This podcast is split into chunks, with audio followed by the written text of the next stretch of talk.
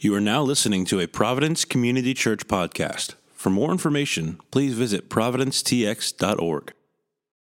Exodus 31, chapter 31, verses 1 through 11. Sorry about that. First time host, you know, still learning. Here we go. Exodus 31, 1 through 11. The Lord said to Moses, See, I have called by name Bezalel, the son of Uri the son of Hur, of the tribe of Judah.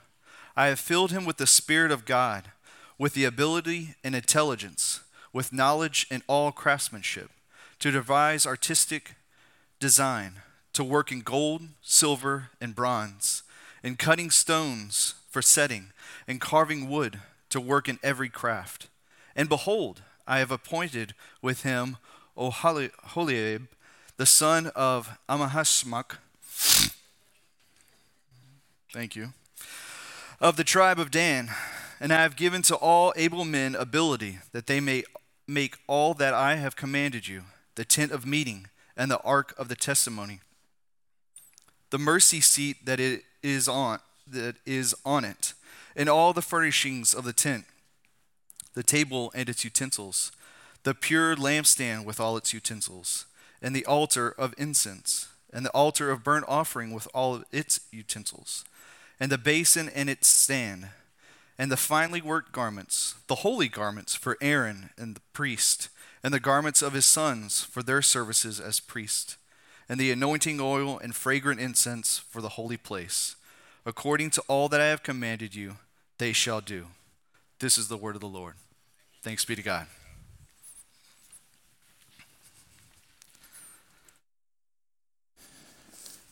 Good morning, everyone. You guys give a hand clap to Nathan. It's not easy for your first time to host to be going through the genealogy names, all right? That's not a it's not an easy task. My name's Kort. I'm one of the pastors here at the church. I want to say welcome to you if it is your first time. We're glad you're here. We hope you have a wonderful time. Uh, 60 of our ladies are on retreat right now, and uh, they're enjoying themselves. And so, if you get a chance to chat with them later on next week or something, ask them how everything went. We've heard some great reports. Excited for them to be uh, enjoying their time together. But before we jump in, we've been working through the book of Exodus. We're continuing that work this morning. And I'd like to pray for us and just pray that the Lord would speak to us through his word. Uh, as we work through chapter number 31, the first half of it. So if you'll bow your heads, let me pray for us and then we'll just jump right in. Father, we humble ourselves as your children before your mighty hand and the truth of your word. We thank you that you've preserved your word, that we don't have to look elsewhere, but that you've revealed yourself.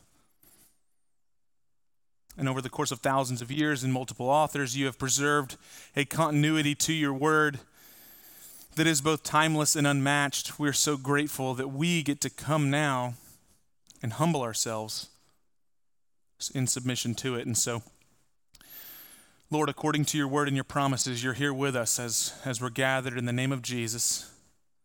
Holy Spirit, we ask that you would speak to us each, both individually and corporately.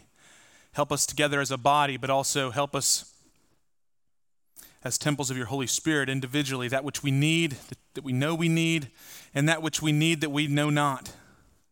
God, meet those needs we ask right now. Open our ears to hear, open our eyes to see, we long not merely to go through the ritual of gathering, but we long to worship you in spirit and in truth. And so we, we do ask for that great gift in Jesus' name. Amen. Amen. So there are very few passages in Scripture, um, in, in both this book and all of Scripture, that give us a more clear and fundamental view of a specific topic. And that topic's God's creative purpose for mankind. What, what are we on the earth for? Um, what are we to be doing? And, and you may be thinking, well, that's kind of odd because this passage, as Nathan was reading it with all of its names, it seems to be one of those that you would just kind of like roll through. You know, it's uh, okay, I get it. There's got to be a guy who builds some stuff. He's that guy. But there's so much to this passage, and I want to start generally and then work our way into some of the specifics of it but I want to start with a 30,000 foot view. And in order to do that, let's remember the context of where we're at in this story. Moses is on the mountain with God, and God has just given him a litany of very intricate, very distinct expectations about how to build the tabernacle and the court, the surrounding court for his presence. You have to imagine Moses trying to get all of this down. So we kind of picture the ten, uh, the Ten Commandments on the two tablets of stone. But this stuff had to have been written down very precisely. And the Lord has just been rattling this off to Moses on top of the mountain. And you got to think if Moses is human, and we know that he is, he's probably thinking, who's going to build this? Who's good enough to build this? Or how about this? Where are we going to get all the unique materials? We're in the wilderness, we're in the desert. You know, this is not like we're going to go to Michael's later and you know get this stuff, get the fine twined linens. Okay, that he's probably thinking these things, and yet he's just writing it down. When I was young, my my grandmother, who's a wonderful person, she was the most kind woman um, I've ever known. She took care of me, my brother, and my sister and I often after school, and she would just never stop. All day long she was on her feet until about six o'clock every night after you know dinner was done. And and yes if you know as, as you get older you know dinners start to get early and earlier. Before you know it you're eating dinner at three. And uh, so at six o'clock she would sit down and she would pull out her crochet book and she crocheted and she would watch wheel of fortune. And that's what she did every single night without fail. I always joked about it because my grandfather and her sat next to each other on rocking chairs and, and he would be sitting there drinking his beverage of choice and, uh, and kind of ranting about, you know, he was getting ready to watch the news. He would be ranting about the politics. And my grandmother would tur- turn her hearing aid all the way down and she'd crochet. And she used to make us these big, this is before, you know, bean bags and stuff were really, I guess, all that pot. She would make us these massive crocheted, you know, it was like animals filled with cotton. And every Christmas we would get this, I, I remember I got this massive elephant and it was a beanbag, and she made this thing. And I, and I remember thinking, you know, I want to see what she's doing over here. And I, it took me about three minutes to quit crocheting because it actually takes coordination, you know, and skill and patience and all of those things. And I was reminded of her when I was reading through this passage because this is no small task that God's bringing to Moses to build. And he says, I want you to make it according exactly to the pattern. Now, if you're a man in the room, and ladies too, but guys, and you're doing a project at your house, you know, um, it, it needs to be about as good as you're willing to accept. You know, or I've worked with some guys, that's a um, good friend who will be working at my house, and I'll say, hey, does it look good? And he says, I can't see it from my house. It looks good from here. Nail it. That's kind of how you handle things. And there's there's different kinds of work, right? You can kind of get away with that. Uh, you know, I can't tell you how many building projects I've had. I was like, well, trim will cover it. Like, how big is your trim? About seven feet. You know, just trim will get it. That's not this project. This is intricate. This is detailed, and God's very specific. I want you to make it exactly how my pattern is. You know, measure, measure twice, cut once was probably to the nth degree here because he's telling you how many cubits it has to be exact. And the reason I want to give you that context is because he follows that up specifically by naming a couple guys that he has chosen for this project. And I want to read to you again, as Nathan's already read, what he says about why I've chosen these guys. Let's read chapter 31. I just want to read the first few verses, and I want to focus in on the first guy. It says, The Lord said to Moses, See, I have called by name Bezalel. So called this guy out by name. The son of Uri, the son of Hur of the tribe of Judah. Very specific, you know, kind of kind of remind like reminds you that gladiator scene with Russell Crowe, you know, it's like you know, I am the De- Maximus Decimus Meridius, you know, leader of the armies of the legions of the north, whatever he says. Long, long line, list of titles. Now, this is the key, though, verse 3 I've filled him with the Spirit of God, with ability and intelligence, with knowledge and all craftsmanship to devise artistic designs, to work in gold, silver, and bronze, and cutting stones for setting and carving wood, to work in every craft. I've called him by name, and I have filled him with the Spirit of God to do the work that I have set him out to do. Now, let's break this down big picture first. I want you to call back in your memory. We're not going to go there for the sake of time, but call back in your memory to the very first two chapters of the Bible. What do we have? In the account of creation we have in Genesis chapter number 1, verses 26 through 28, the Bible records that God created man in his own image. Male and female, he created them. And then verse 28 says that he commands them after he's created them to go be fruitful and multiply, fill the earth and subdue it, and take dominion over, and then he lists out all the other creatures in creation. And the final verses there are that God then says, And I have given you for your food, your sustenance, the strength that you'll need to accomplish this, all of these seed bearing plants for food. So, what do we have? Creation, command, provision for that which is commanded, right there. But then we have in chapter number two a more detailed version of this, more poetic, but more detailed, where the Bible records that God formed man out of the dust of the earth. And how did he make him a living creature? He breathed. So, same, same word connotations and etymology as spirit, breathed life into his nostrils. So he becomes a living creature to be able to accomplish what? Well, then he sets man immediately in the garden to work it.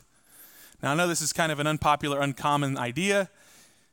Oftentimes we think, well, one day when we picture eternity, we picture heaven, we're like, it's when I finally won't have to go to work. But I want to remind you the Bible doesn't say that work is part of the fall, work is pre fall, commanded by God as something glorious, and He, in fact, calls it very good. It's the next chapter that records that the curse on work and on man was that he would now work, and that work would be difficult. He would, by the sweat of his brow, work, meaning that creation would now work against him in this work, whereas before it was a complementary opportunity. So, what do we see? I want to show you guys this direct correlation. If you see Exodus 31, what does he say? I've chosen this man, I've called him out by name, kind of like Adam. And I've poured my spirit out into him, kind of like breathing into Adam's nostrils. And I've commanded him to make this what? This tabernacle, this very intricate design, just like Adam was commanded. And then what does he do?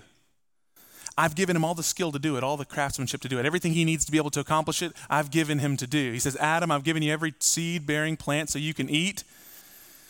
And I'm equipping you to be able to go out in strength and do that which you've been called to do. You're in my image, now go and spread my glory.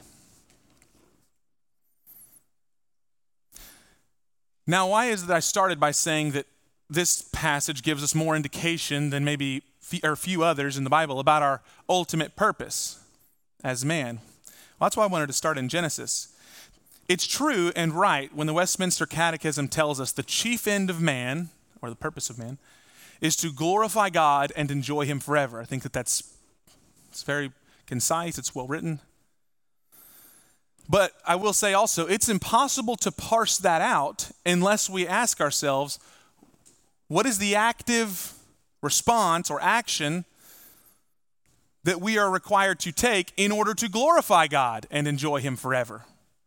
Meaning that God did not set us into the world to then lay back nicely and be fed until our bellies are full. And that's how we glorify God and enjoy Him forever. He sends us out to do something, to act in a certain way, to respond to His grace in a way that glorifies Him in our enjoyment of Him.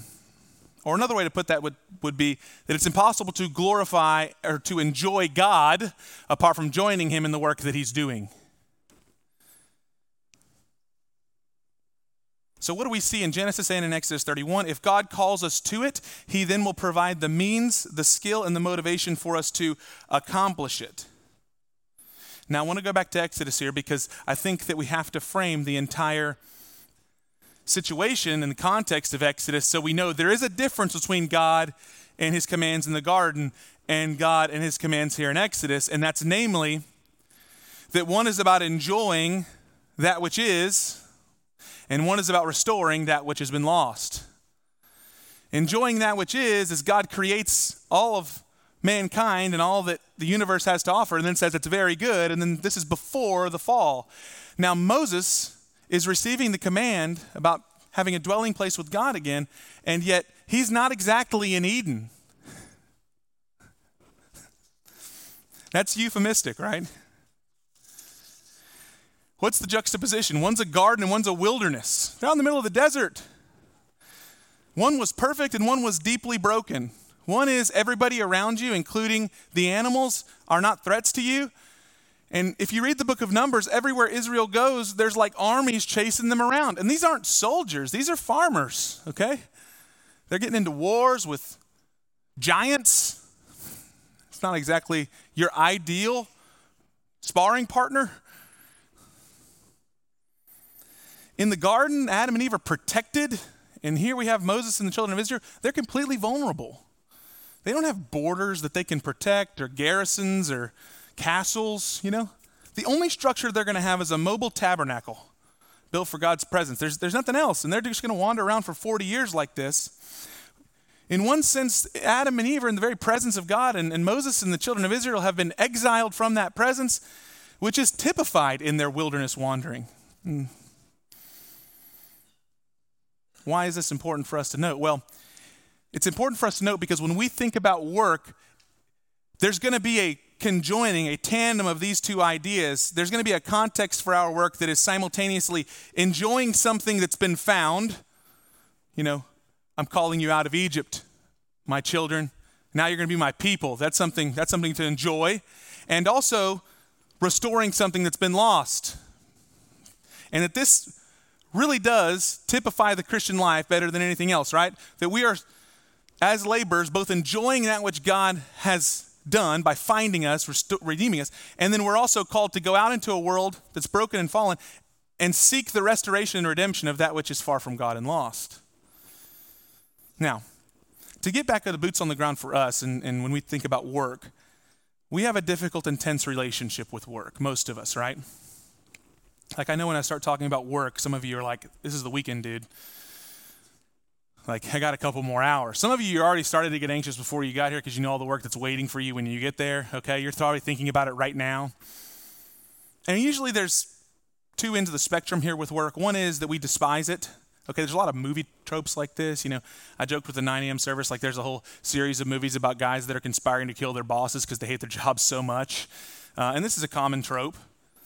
And on the other side, which also has a lot of common uh, literary and, and, movie tropes, is um, you love your job so much that the rest of your life gets tossed to the wayside and you can't even live it because you become enslaved to the job. This is like a perfect example of this would be Robin Williams in Hook, right? He's actually Peter Pan, but he's lost all, you know, ability to even remember that side of his life because why? He's a lawyer now. He's always on the phone. His wife's always trying to get him. He can't even show up to his kids' baseball games because he's got to do this next thing. And that's the whole point of the movie is him kind of getting out of that into something else that you know, the, the author or the director of the movie is trying to kind of hint at this lost innocence, this lost place of enjoyment of the things that are because he's a slave to his job. And I want to say that sometimes we, we look at that person who's a slave to their job and it's so obvious that that's wrong and that there's something morally you know, wrong about it that we miss that both sides of the equation make work their master. One hates their master, and one du- dutifully tries to serve their master, even if it's a harsh cruel taskmaster. But both of them are serving a master, and that master is work. And it, it's right at that core, faulty premise that the Christian should step in and say, wait, that's not how it was meant to be. You see, the way to redeem the joy of our calling to work is not to encourage everyone to find that one job that uniquely fits your skills. It's not to focus on finding a job that you feel is meaningful to you. Now, I know I just said some things that you have already read in a self help section of Barnes and Noble, and it makes you angry for me to say that. And I will say, both of these things can be helpful in their own right, but they're always going to fall short of the mark, at least one or two steps short of the mark, because they fail to get to what's behind those things, what's at the core of meaning and fulfillment. Well, what is that? God stands at the very center. There is no way to redeem joy and fulfillment in vocation or anything you put your hands to unless you start with the God who created you and called you by name, appointed you to a task, and gifted you to accomplish it. It's not a sustaining joy for us to just be skilled, okay? Unless we recognize the one and honor the one who gave us those skills. It's not a sustaining joy for us to do meaningful work unless we get to the bottom of who it is that defines meaning. What makes it meaningful. So even if we were to acknowledge that some work results in joy, because the purpose of the work is kind of endued with this inherent value. This is an example like moms and dads. Parenthood, right? Parenthood. You're like, well, that's like endued with value just in its essence. You get the reward because you're looking in the eyes of the reward, right? And here's what I would say parenthood is a glorious work, it's a joyful work. But the question you have to ask is not whether or not it has that quality, who has endowed it with that quality? Who gave it that unique quality? Why is it essential that the Bible starts with the family unit and God being the one who creates it? Because it's Him who has endowed that work with unique and valuable meaning. Now, you might be saying, okay, Kort, this is all fundamental. Why is that important?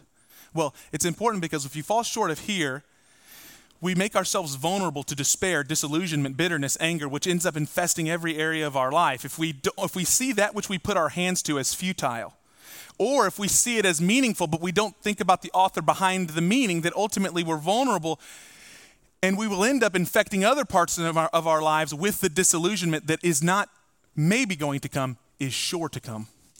It's sure to come. Brother in the room says, I enjoy my job because I'm skilled at it uniquely. And I know some people who are just really good at what they do. And I would say that's amazing and I'm happy for them. But what happens to the master piano player who loses his hands if that's the only way you can find meaning? It brings to mind the, the uh, I think it was in the early 2000s, but it's a movie called The Pianist. And it's the Polish man in World War II. He's a master piano player, the best in the world. Crowds throng to hear this guy play until Nazi Germany comes in the Blitzkrieg and destroys Poland. And it basically goes through his whole life of in and, in and out of concentration camps, just terrible suffering. And towards the end of the movie, he finds himself back in his hometown in Poland, and everything is destroyed. He makes his way into a house, he's starving. He makes his way into a house, and he finds that there's in this house of all rubble, a piano had been preserved. And he cracks open this piano. There's a Nazi soldier who ends up coming into this, and it's a real interesting interplay. But what happens in this moment is even the most gifted and uniquely talented piano player in the whole world, what meaning is there if the song you play, you play for no one? And of course, the Christian's answer to that is no matter if there be no one there, there is one who hears. That's why it's important. There's a hearer, even if there be no audience. God sees. That's how Exodus starts all the children of Israel are crying out in their enslavement. And God, what? He sees, He knows, He hears, He responds. You see, this passage does a wonderful job of framing this for us because what does it connect? It connects work and worship. Unless we connect work and worship, we'll always be susceptible to discouragement. And this passage shows us in an almost unignorable way what is the work they're doing? Building the house of worship. That's what's happening here. And who's building it? The one whom God appointed. Listen to what Paul says in Colossians chapter 3. This is, by the way, I would think for anyone, this is a great memory verse. Colossians 3, verses 23 through 24. Whatever you do, work heartily. Okay, first of all, very, very all encompassing. What does this uh, what does this admonition entail? Everything you do. Well, how much is everything? All of it. Is there anything outside of that? Draw two concentric circles. One is everything, and anything outside of everything, you put your quarter in the everything pile. That's what this has to do with. Everything you do, work heartily. Now, we don't typically use the word heartily unless you're talking about like my body type, which is hearty. But this means with your whole heart, okay? You got, you got to be thinking the Jewish people would have heard this as Shema language, right? Your whole self. Love the Lord your God with all your heart, all your mind, all your soul, all your strength, heartily and who are you working for? As for the Lord and not for men. Older translations say, not for earthly masters. Knowing that from the Lord you'll receive the inheritance as your reward, you are serving the Lord Christ. Well, in what? In everything you do. In my greeting at the church? Yes. And in everything else that you do, you're serving the Lord Jesus, or we're serving some other earthly master, even if it's you. And some of us have got to come to grips with the fact that when we look in the mirror, we are, we, we are harsh taskmasters of ourselves. if we do not submit to the Lord Jesus. Some people might say, well, it's easy for you to say, Kort, you're a pastor. Of course, you know, so of course you serve Jesus. No, that scripture says everyone may get different names on their paychecks on who's issuing it, but God is the one who stands as our master and boss. He's the one issuing everything. So the question be, what is it that you have that God has given? Answer, all things. What is it that you have that God has not given? Answer, no thing. Your job? Yeah, he gave that. Your spouse? Yeah, he gave that. Your kids? Yeah, he gave that. They're a wonderful mental acuity?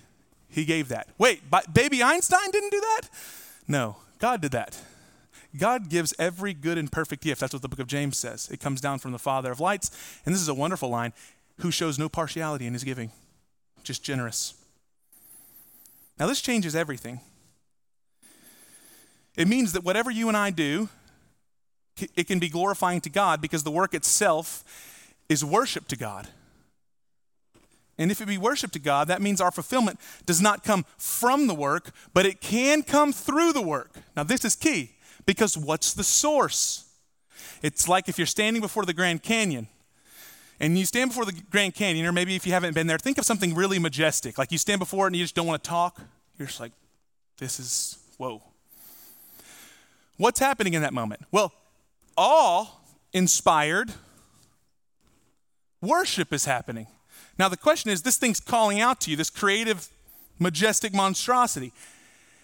Here's the key that does not mean that that thing is worthy of worship it means that it is an instrument through which the God who made it is communicating to you. It's the instrument. A song can be great, but there's a writer of the song, right? So the, the writer of the song is trying to communicate something to you through something beautiful, but don't terminate the worship on the beautiful thing, but on the one who makes beauty.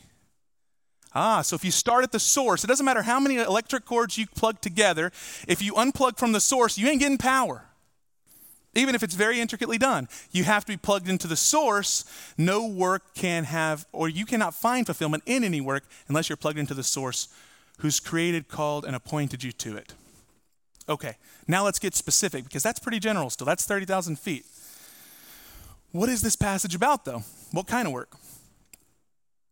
Well, this work is particularly about requiring someone to build God's house skillfully, a place for his presence, a house of worship. Now, I want to remind you about some theological groundwork we've been laying ever since we started Exodus, because Exodus has Old Covenant, New Covenant themes, and we've been kind of bouncing back and forth. Remember, the dwelling place for God's Spirit in the Old Covenant would have been a temple or a tabernacle, a physical place that was built. And that physical building needed priests to tend to it. The dwelling place for God's Spirit in the New Covenant, now that Christ has died, was buried, resurrected, and ascended, is the church, the ecclesia, the very people of God, whom the New Testament calls a kingdom of priests sent out into the world to proclaim the good news of Christ's dominion and authority that he's extending now through grace. 1 Peter chapter 2 says this. I want to read verses 4 through 5. Peter says it like this As you come to him, him being Christ, who is a living stone rejected by men in the sight of God, he was chosen and precious. You yourselves, like living stones, are being built up as what? A spiritual house. To be a holy priesthood, to offer spiritual sacrifices acceptable to God through Jesus Christ. Now, I could go on and on. I could run through the New Testament. We are to be building up the body of Christ. We are to be ambassadors for the kingdom of Christ. We are to be stewards of the mysteries of God. The entire New Testament is just riddled with how we are to be building something that is a dwelling place for God, and that that is both individual and corporate. You are the temple of the Holy Spirit, and we together are a dwelling place for God by the Spirit. And that's just riddled throughout the New Testament. And we're supposed to be doing a specific work to build that up. Paul even says in 1 Corinthians 3, one of the most famous passages, where he calls himself a co-laborer of Christ, by the way, which is shocking. He says that in the end that he will be held to an account when he stands before God on how he built upon the foundation that Christ gave him. And he thought himself to be building a spiritual house every single ministry moment, every single day of his life. Now, I want to go to a parable of Jesus to kind of help to give color to this. Let's go to Matthew. You can turn here, Matthew 25, verses 14 through 30. The reason I tell you to turn here is if you do have your Bibles, we're going to read through about 16 verses. It's nice to kind of walk along, but it will be behind me. This is Matthew 25, verses 14 through 30. This is called the parable of the talents. And I want to give you a fair warning here. This usually isn't one that, like, you know, finds itself on mantle places or anything of that sort, okay? You're going to notice that this parable is like, it kind of feels out of place for Christ to say some of the things he says here. But we're going to get into why. Matthew 25, verses 14 through 30. It starts like this. This is Jesus talking about the kingdom. He says, For it will be like a man going on a journey who called his servants and entrusted to them his property. To one he gave five talents, and to another two, and to another one, to each according to his ability. And then he went away. He who had received the five talents were at once uh, went at once and traded with them, and he made five talents more.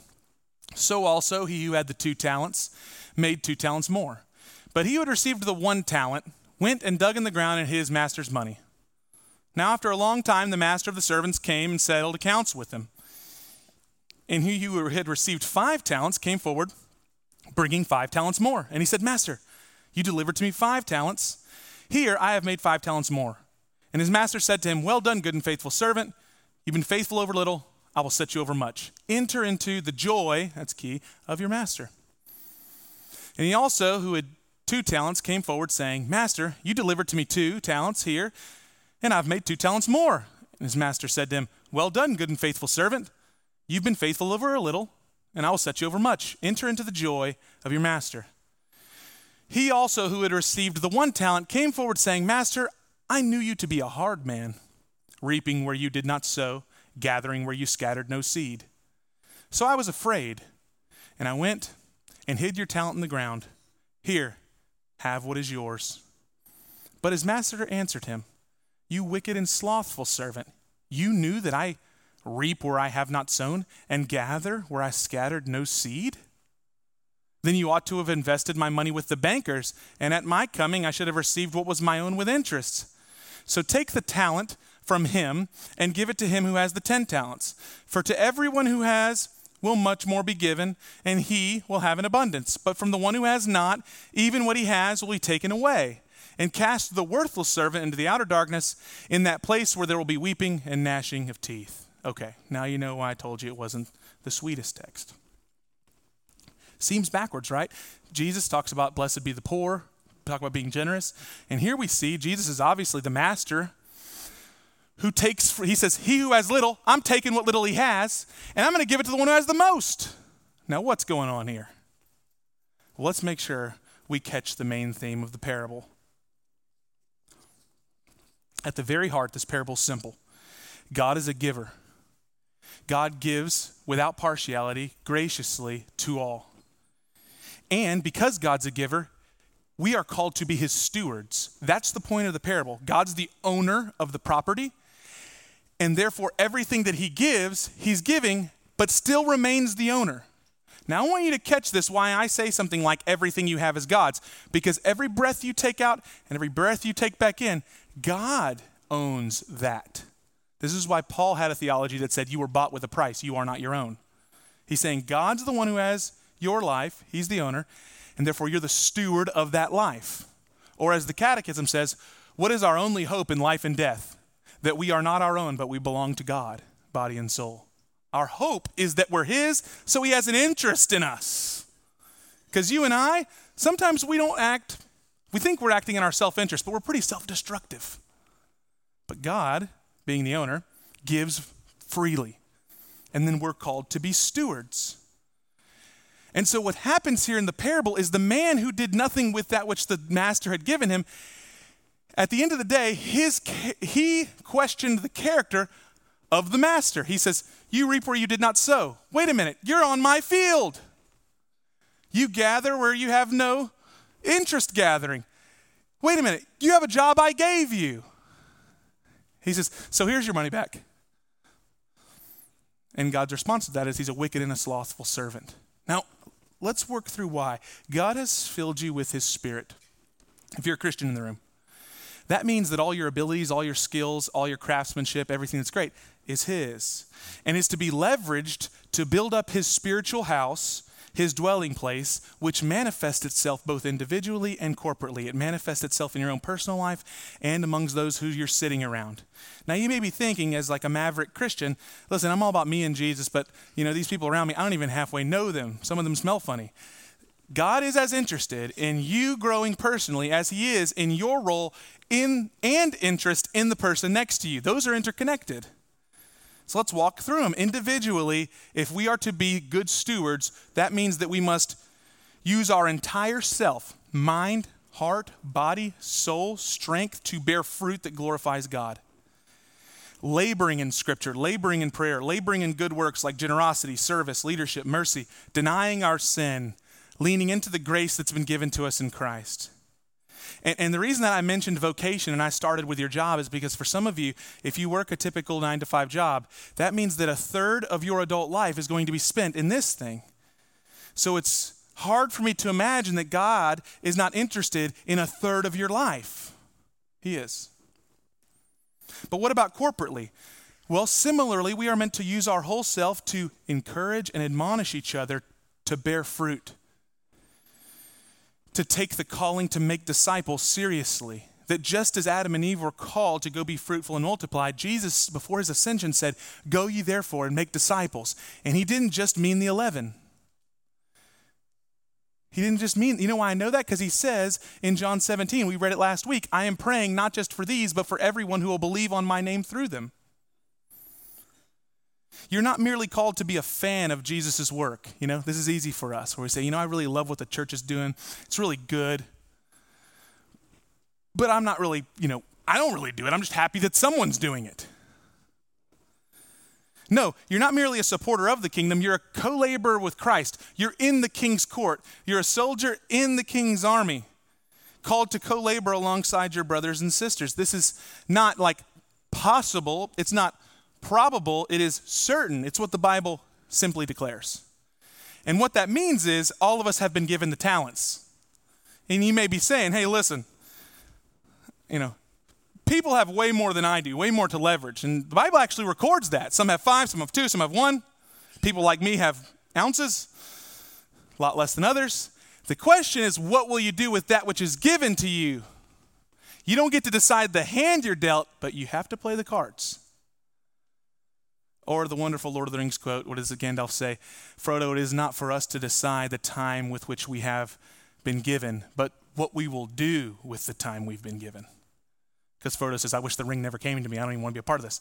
He says, You don't get to decide if the ring comes to you. You have to decide what will you do with it. My prayer this morning is that we would see this passage and the call that comes with it. God Himself has called you by name, He knows you. This is the reason the New Testament's filled with God calling out disciples by name. Come, Matthew, come. Ta- you know, Matthew's the tax collector to everybody else. He's Matthew to the Lord. Saul, Saul, why persecutest thou me? Martha, Martha, why are you anxious and troubled about many things? Only one thing is necessary. Lazarus, Lazarus, come forth. These are, he's naming them because he wants you to know he knows your name, calls you out by name. He's filled you with his spirit and he's given you all that you need to accomplish the work that he's laid out before you. And so the the thing that I have to say as a pastor that no pastor wants to say, but I'm a bad pastor if I don't say it, is at the end of the day, you have been given much, and all of us will stand before God and give an account.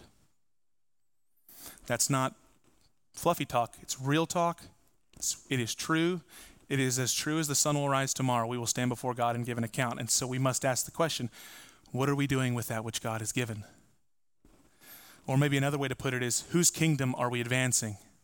The kingdoms of men will dissolve the kingdoms of men will fall. And one day we will stand before the true and right King and give an account. My prayer is the Spirit of Christ will compel us to reflect this morning on that question if you're a Christian. And then in closing, I want to end with something that's here in Exodus, but it's kind of hidden. And, and, but, but it's kind of hidden because you have to spend a little bit of time. And we've been doing it this entire uh, journey that we've been taking through the book, and that is what about the meaning of the names of these guys? And I'm just going to focus on Bezalel because it's a wonderful reminder. It's why I say this passage tells us more than we need to even more than we could ever imagine about work. The name Bezalel means in Hebrew the shadow of God's presence. Uri, which is part of his genealogy, means my fiery light or flame, or Yah's fire, Yah's light, Yahweh's light. Hur means a nobleman, a freeman. Okay, think of royalty. And then finally, of the tribe of Judah, that's, we know, the kingly tribe. That's where David came from. So I want to take that and I want to get, maybe, let's read, let's, this is my kind of con, contextual commentary. Maybe it says something like this There is coming a nobleman from the tribe of Judah. He will be my fiery light and lamp. He will dwell in the shadow of my presence, and he will build an eternal house where I will dwell. Now that sounds like someone. But in case you don't you think I'm crazy, let's read Isaiah chapter 11 verses 1 through 9. Watch this. This is a prophecy. There shall come forth a shoot from the stump of Jesse. Why the stump? Jesse is David's father. The kingdom of Israel gets cut down and sent into Babylonian captivity. And after that, who shows up on the scene? Jesus under Roman occupation, and he's a bloom out of the stump of Jesse from the tribe of Judah. And a branch from his roots shall bear fruit. Now think of Exodus 31. The Spirit of the Lord shall rest upon him. Oh, like this craftsman. The spirit of what? Wisdom, understanding, the spirit of counsel and of might, the spirit of knowledge and the fear of the Lord. That sounds familiar? And his delight shall be in the fear of the Lord. He shall not judge by what his eye sees, decide disputes by what his ears hear, but with righteousness he shall judge the poor, and decide with equity for the meek of the earth. And he shall strike the earth with the rod of his mouth. That means the scriptures, the word of God, the gospel. And with the breath of his lips he shall kill the wicked. Righteousness shall be the belt of his waist, and faithfulness the belt of his loins. Listen to this uh, poetic explanation of peace in Christ's kingdom. The wolf shall dwell with the lamb, the leopard shall lie down with the young goat, the calf and the lion and the fattened calf together, and the little child shall lead them. The cow and the bear shall graze, their young shall lie down together. The lion shall eat straw like the ox. The nursing child shall play over the hole of the cobra and the weaned child shall put his hand on the adder's den. They shall not hurt or destroy in all my holy mountain. For the earth, this is key, shall be full of the knowledge of the Lord as the waters cover the sea. Now, what does that sound like? That the nations may know that I am the Lord. I will appoint one who will build my house we can work with confidence in whatever we put our hands to because Jesus, the chief architect, will build God's house. Matthew chapter 16, verse 18, Jesus says, I will build my church and the gates of hell will not prevail against it. What did he not say? I will appoint a committee and I hope it works out. No. Christ will build his church, the gates of hell will not prevail. You can t- go ahead and write that down. Take it to the bank. He will do this. Number two, we can rest well knowing that God's work in us will be accomplished. Philippians chapter 1, verse 6, Paul says this I am sure of this, that he who began a good work in you will bring it to completion at the day of Jesus Christ. It doesn't matter how badly you feel like you are absolutely messing up your Christian walk. Christ will bring to completion that which he began because he's not in the business, like me, of starting projects around the house and not finishing them. Finally, this is an invitation into a life filled with the most glorious and meaningful work every single day because it's eternal work. It's not coincidental that Jesus finds Peter out on a boat trying to go back to being a fisherman, even though Jesus told him, I'm going to make you a fisher of men. Peter felt like a failure because he had denied the Lord three times, as many of us feel often in our lives, if we're honest. And Jesus doesn't come back and ask him if he's made his penance with his works, but he asks him, Do you love me, Peter? Lord, you know that I love you. Then go back and feed my sheep. Go back and be a fisher of men. If something's keeping you on the sidelines this morning, my prayer is that the calling of Christ would be like the calling of the Lord Jesus to Peter on the shores. If you're not a believer, the most important work that you could never accomplish but had to be accomplished for you was done by Jesus on the cross. I implore you, if you're not a believer, to receive the rewards of Christ's work by trusting in Him. If you are a believer, this is my hope for you. Consider the assignment of your Lord. We are not merely to be gazing up into heaven waiting for His return. The angels said, go and do what he commanded you to do. So receive the invitation from Jesus back into the field. Be certain that he calls you by name, not generally. Be sure that you are gifted by him for that which he calls. Or, as Augustine most famously quoted, Give what you command me, Lord, and then command whatever you will. He has. First, he gives what he commands, and then he says, Now give it back. You have what he has commanded. Finally, most importantly, be certain that Christ is a king that finishes what he starts. And that means that you're not the exception, you're the rule to that. If you're a believer in the room, he began something in you. You may be thinking that it's two steps or three steps forward, four steps back, two steps forward, three steps back. He will complete what he started.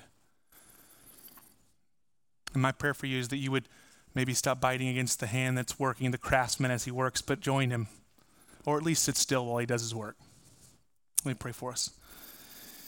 Father, I just confess to you, we need you more than we could ever imagine to bring meaning to our lives.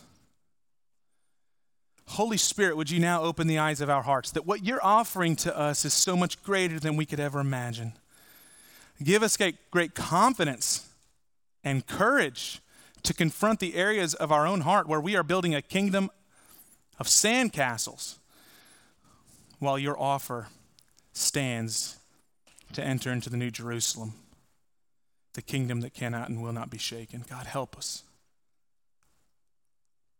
And finally, remind my brothers and sisters in the room who are weary in well doing that their labor is not in vain, but you are a righteous rewarder, faithful and true. In Jesus' name, amen.